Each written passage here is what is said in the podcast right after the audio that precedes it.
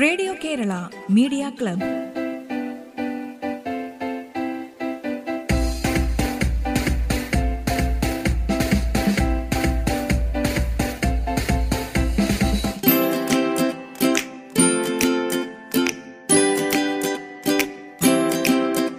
നമസ്കാരം. Radio Kerala media ക്ലബിലേക്ക് സ്വാഗതം. ഇന്ന് റേഡിയോ കേരള മീഡിയ ക്ലബിൽ കോഴിക്കോട് സിൽവർ ഹിൽസ് പബ്ലിക് സ്കൂളിലെ കൂട്ടുകാർ അവതരിപ്പിക്കുന്ന പരിപാടികൾ കേൾക്കാം. ആദ്യം ഇംഗ്ലീഷ് പ്രസംഗമാണ്.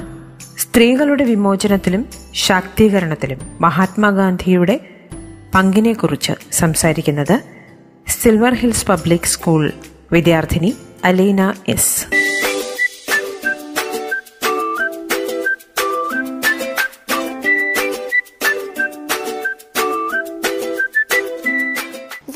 Are the largest untapped reservoirs of talent in the world. Hello everyone, this is me Alina. Today I'm going to speak about Gandhi and women's emancipation and empowerment. Traditionally, the role of Indian women was strictly confined to the home and family.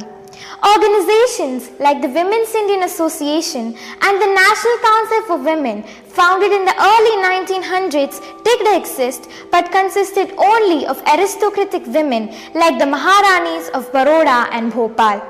They maintained close connections with the British and focused mainly on charities. Ordinary Indian women were almost totally absent from the public domain. Quite early in his freedom struggle, Gandhi had declared, As long as women do not come to public life and purify it, we are not likely to attain Swaraj. Even if we do, I would have no use of that Swaraj in which women have not made their full contribution. He called on Indian women to join the struggle.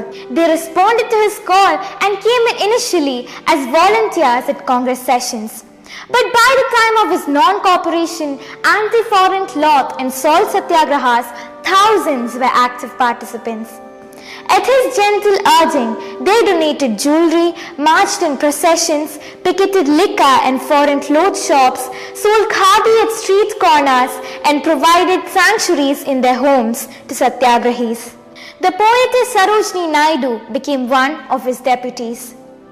About the jewelry collections, Fisher had quoted Gandhi. I want to create in them a distaste for much ornamentation and a desire to part with their jewelry for the sake of the poor. That he succeeded to a great extent is remarkable because for most women of Gandhi's lifetime, jewelry was the only social insurance they possessed. When in 1942 the Quit India movement was launched and Gandhi and other leaders were arrested and taken away from the Govalia Tank public meeting in Mumbai, a brave young woman named Aruna Asaf Ali unfurled the national flag at the venue. Another brave woman, Usha Mehta, along with three other women, set up and conducted a secret Congress radio from somewhere in India. Through Gandhi's non-violent national movement, Indian women for the first time combined their roles as wives and mothers along with their new roles of non-violent warriors. In the Union Cabinet, the first Health Minister indeed of India was Princess Amrit Kaur, a principal of Kapurthala who in 1915 had given up royal comforts to become Gandhi's disciple. Vijay Lakshmi Pandit was India's first ambassador to the Soviet Union as well as to the US and Mexico. In 1953, she was elected President of the UN General Assembly. Fifteen years thereafter, Indira Gandhi became India's Prime Minister and continued in that office for 16 years with only an intervening of a two-year break. The heightened status and empowerment of Indian women following independence are a direct outcome of Gandhi's non-violent national movement and his emphasis on women's active participation in it. In Britain and other European countries, as well as in the US, women secured voting rights only after years of arduous struggle. In Switzerland, they secured it only in 1971 that in the very dawn of Indian independence, Indian women had full voting rights and occupied high elected offices is another revolutionary development in the Indian as well as the global context. Thank you.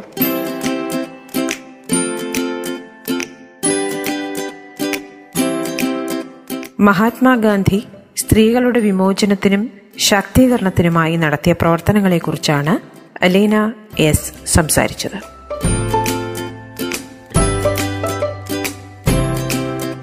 ഇനി മൂന്ന് Aesop കഥകളുമായി എത്തുകയാണ് Arun Parattu.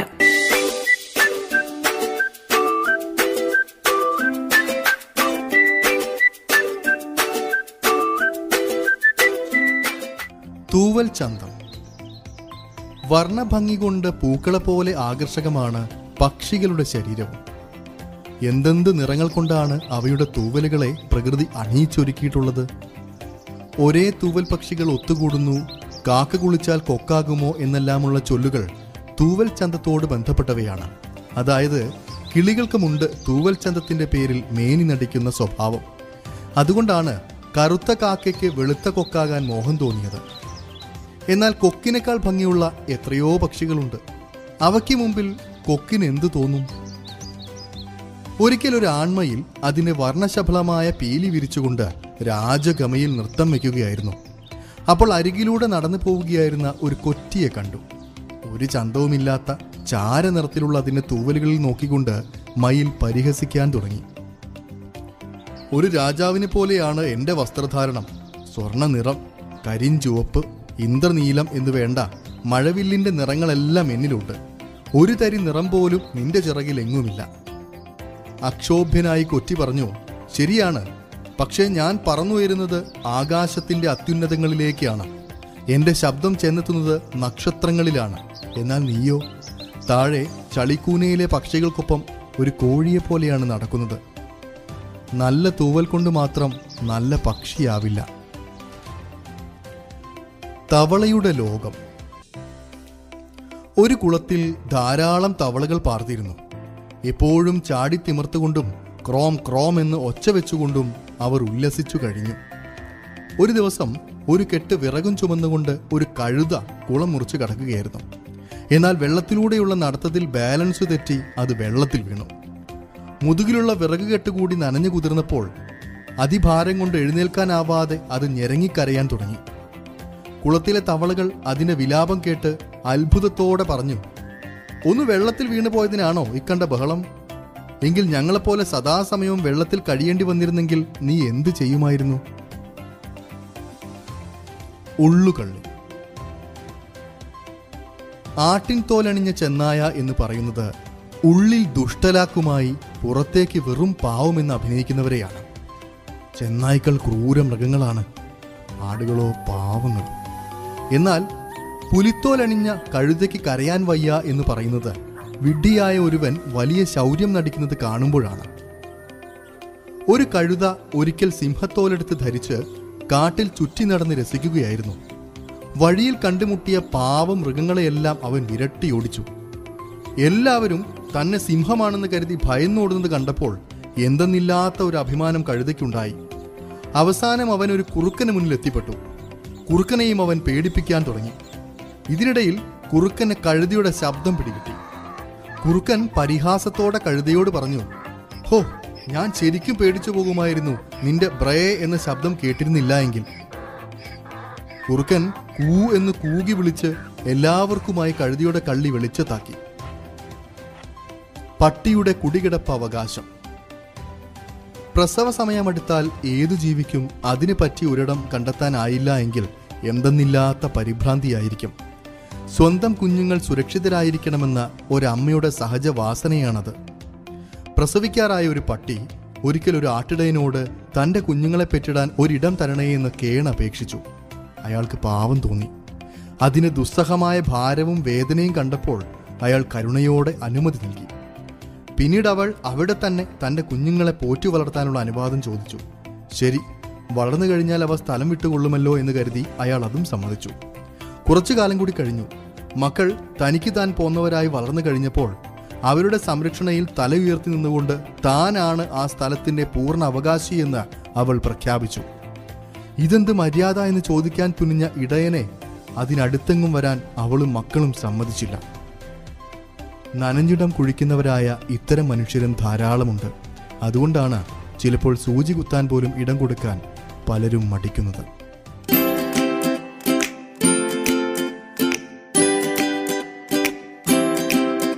Aesop കഥകൾ അവതരിപ്പിച്ചത് Arun Parattu. Radio Kerala media club ഇടവേളയ്ക്ക് ശേഷം തുടരും.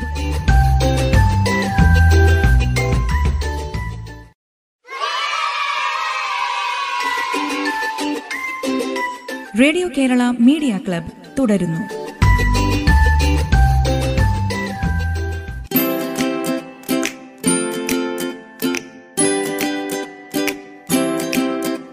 ഇനി ഒരു കവിതയാണ്. കവി സച്ചിദാനന്ദന്റെ മഹാബലി അവശിഷ്ടങ്ങളിലൂടെ നടക്കുന്നു എന്ന കവിത ചൊല്ലുന്നു. കോഴിക്കോട് സിൽവർ ഹിൽസ് പബ്ലിക് സ്കൂളിലെ വിദ്യാർത്ഥിനി വൈഷ്ണവി എം.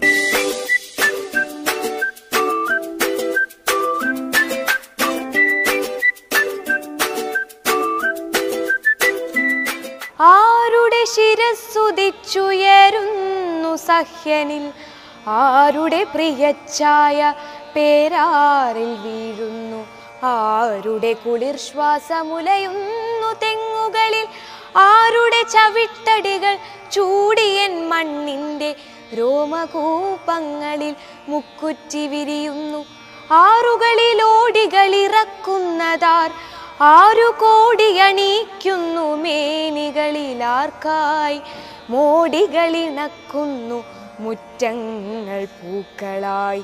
ആർവരും ചിങ്ങത്തിലെന്ന കൗതൂഹലം തേന്നിറപ്പൂ നേന്ത്രവാഴക്കുലകളിൽ.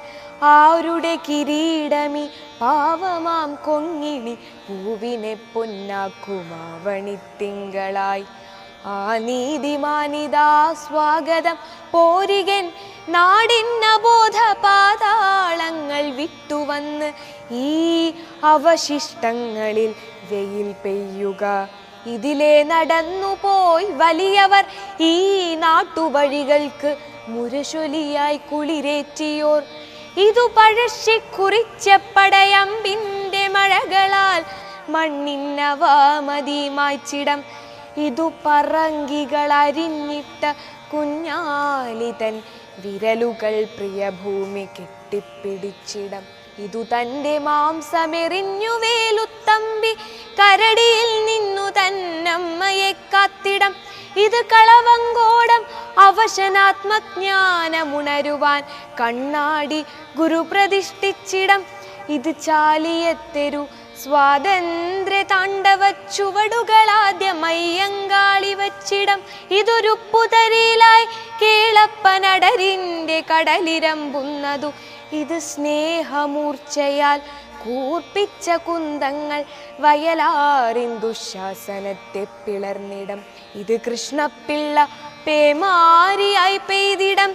ഇത് വീട്ടി പൊൻകണിക്കൊന്നയായി പൂത്തിടം. മറവിയിലാണ്ടു കടങ്കഥകൾ പ്രാണവ്യഥകൾ തൻ വേതാള നൃത്തക്കളങ്ങളിൽ കളരിയുറങ്ങി കറുത്തോരപ്പെട്ട ഹരമാകെ മൂകമായി കൂത്തുമാടങ്ങളും ഇളനീരിൽ നിറയുന്ന വാത്സല്യമറിയാത്ത ചൊടികളിൽ നിന്നുതിർന്നിടുന്നതെങ്ങനെ? മധുരമാം വെറ്റിലപ്പാട്ടുകൾ ആമ്പലിൻ ചിറകളിൽ മുങ്ങാത്ത തലകൾ താങ്ങിയിടുമോ? പടയണിക്കോലങ്ങൾ. നറുവെളിച്ചെണ്ണതൻ രുചിയറിയാത്ത നാവെങ്ങനെ നാവേറിനുയരാൻ? കുറുന്തോട്ടി അറിയാത്ത കണ്ണുകൾക്കറിയുമോ? പച്ചയും കത്തിയും കൊയ്ത്തിൽ വളയാത്ത മുട്ടിലെങ്ങുണരുവാൻ?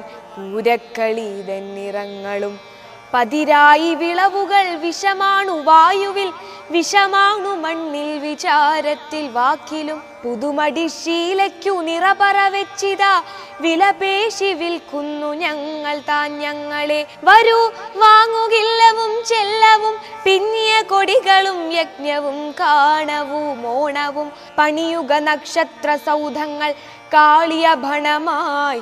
പുകക്കുഴലുയരട്ടെ പാടുന്ന മുളകൾ പാട്ടത്തിന് പുഴ തീറുമായി തരാം.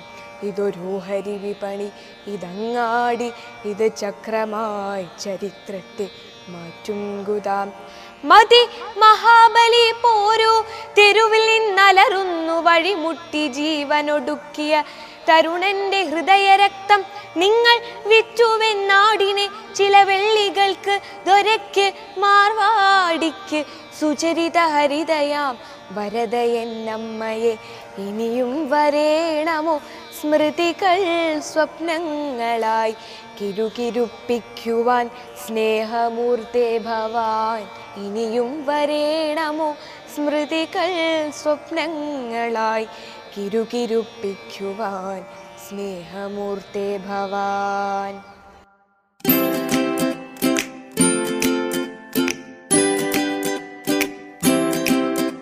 മഹാബലി അവശിഷ്ടങ്ങളിലൂടെ നടക്കുന്നു. സച്ചിദാനന്ദന്റെ കവിത ചൊല്ലിയത് Vaishnavi M.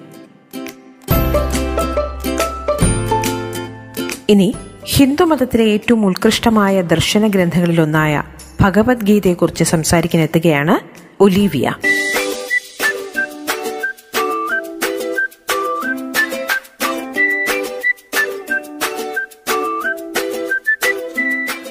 Greetings to all.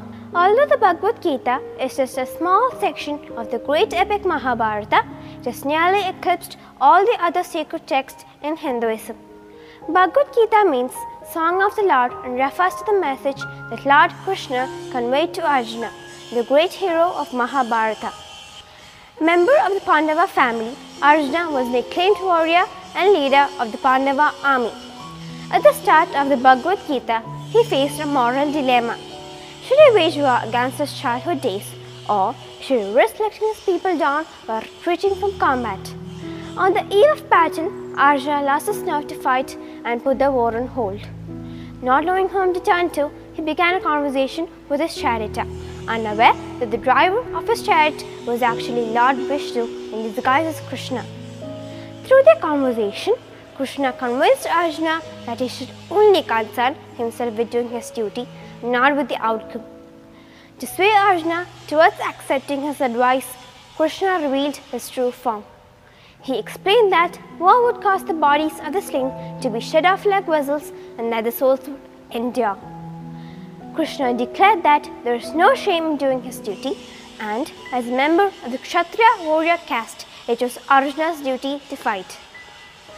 Lord Krishna restored Arjuna's nerve to begin and eventually win the battle. And in doing so, he showed that we must move beyond our own egos and merge with divine consciousness to fulfill our duties. The great peace activist Mahatma Gandhi read the Bhagavad Gita often when he was imprisoned. It kept him committed to his duty and his cause. The Bhagavad Gita and its message of finding mental peace are as useful today as they were 3000 years ago. Thank you.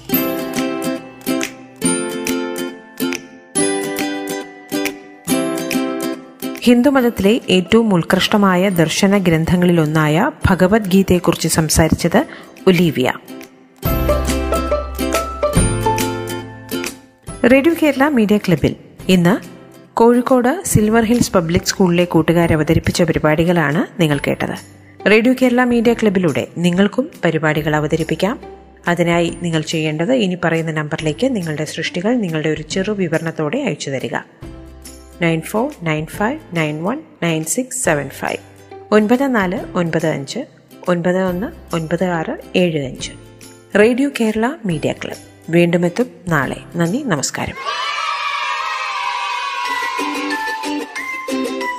Radio Kerala media club